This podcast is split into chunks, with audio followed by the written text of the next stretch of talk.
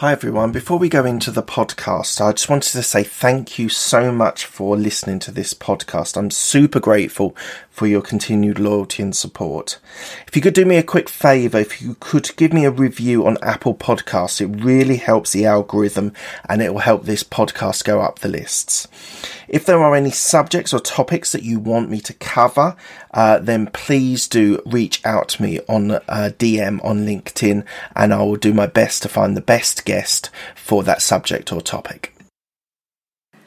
This is the Absolute Business Mindset Podcast. This podcast will give you insight into business. I will share my thoughts, ideas from content leaders, and experiences from my life. And I hope you'll have a few aha moments on this journey. Today, I'm going to talk to you about the not to do list, which is important distinction from your to do list, which you use every day. So this was something I was thinking about that it might be useful for you to uh, hear. We always talk about the to-do list, and I've talked about my to-do list on steroids, which is a previous podcast uh, a discussion that I've had. So please do go back to that if you think you need some help with your to do list. But today I'm going to talk about the things that you should stop doing, the things not to do. And some of these are quite practical and a bit tactical, and then some of these are a little bit psychological and, and thought set, thought, thought set, and, and mindset, which is important. Um, so the first one I want to talk about is that um, you need to let go of stuff that's in your life that's holding you back. Please let go of that negativity. That will make it such a huge impact on your life, and uh, you won't really appreciate it until you start letting go. Now, there's all kinds of ways of letting go. There could be physical, like um, getting the negativity out by doing exercise. It might be uh, by meditating.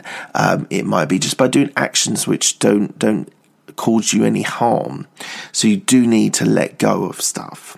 The next thing I want to talk about is being able to stop uh, sitting all day. They are now saying that sitting all day is like the new uh, smoking. It's really hurting your body being at your desk all day for hours and hours on on, on online. So um, they're suggesting, and I've got something on one of my, on my phone which gives me, I think it's every hour. If I've been sitting for a full hour without any movement, it gives me a trigger to stand up and move about. Now I don't always listen to it, I have to be honest, but it gives me a good prompt that I've actually been sitting down for a long time, and that might trigger me to go make a cup of tea or a coffee, uh, go down and see my wife. Uh, maybe it's go out for a walk, uh, but that whole uh, being able to move around and, and is a really, really important thing, which will help you mentally as well as physically. Uh, the third thing I want to talk to about is, is really practical. This is really tactical. Is stop using your screen, i.e., your iPhone or your uh, phone or iPad, at night just before you go to bed, it does trigger in your brain the awareness and, and, and it, it keeps you up at night. And if you're struggling with sleep, this could be a real game changer for you. So um, I'm saying don't use the, that sort of blue light when you're trying to go to sleep. It will not work and it will keep you up all night.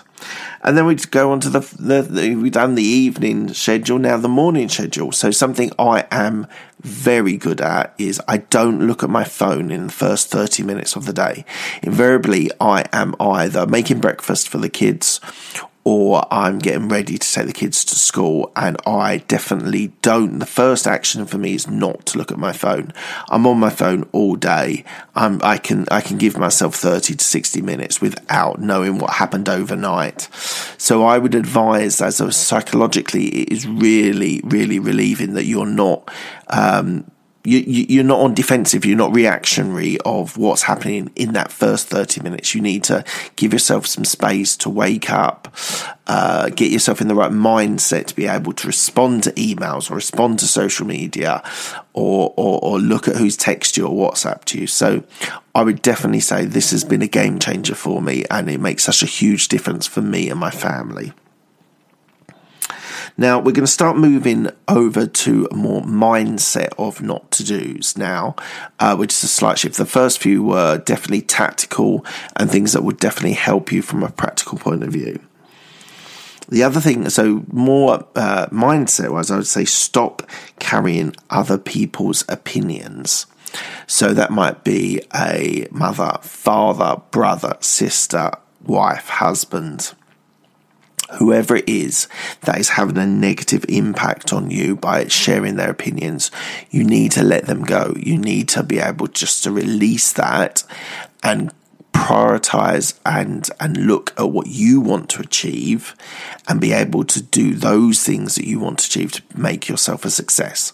If you're carrying other people's negativity around with you, you will find yourself having to cross that that bridge every single time you, you turn to do something else. So please, guys, other people's opinions, taken with a pinch of salt, make your own decisions, and then make yourself great. The other thing I want to say is, from a mindset point of view, is stop complaining. There are so many people in this world, and I had this in my 15 year uh, corporate career people moaning about and complaining about so many things. Other people in the business, the way things going, the client, um, what was what, why they couldn't achieve what they wanted to achieve, and it is really soul destroying. Equally from listening to it, and equally from doing it and, and complaining because it brings you and everyone around you down because you are just full of negativity and, and, and moaning about something that in essence, if you can control it, then you should do something about it and make it right. If you can't control it, again, back to an earlier point, you just need to let it go.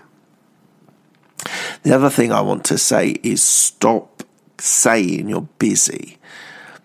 I think people assess how successful they are, especially in a corporate career, is around how busy you are.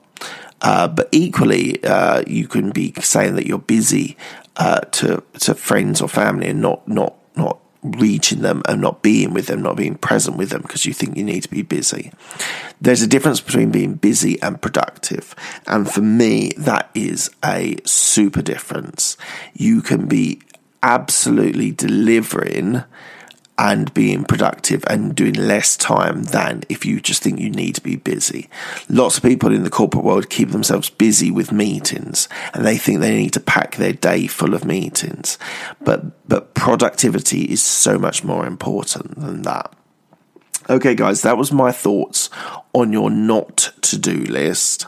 Uh, just want to say thank you so much for your support. I really appreciate it. Thank you for the downloads. Thank you for the listens. Um, it's it's super uh, humbling to get such great feedback and, and comments from people. So thank you so much for your uh, support, and I will catch you on the next one.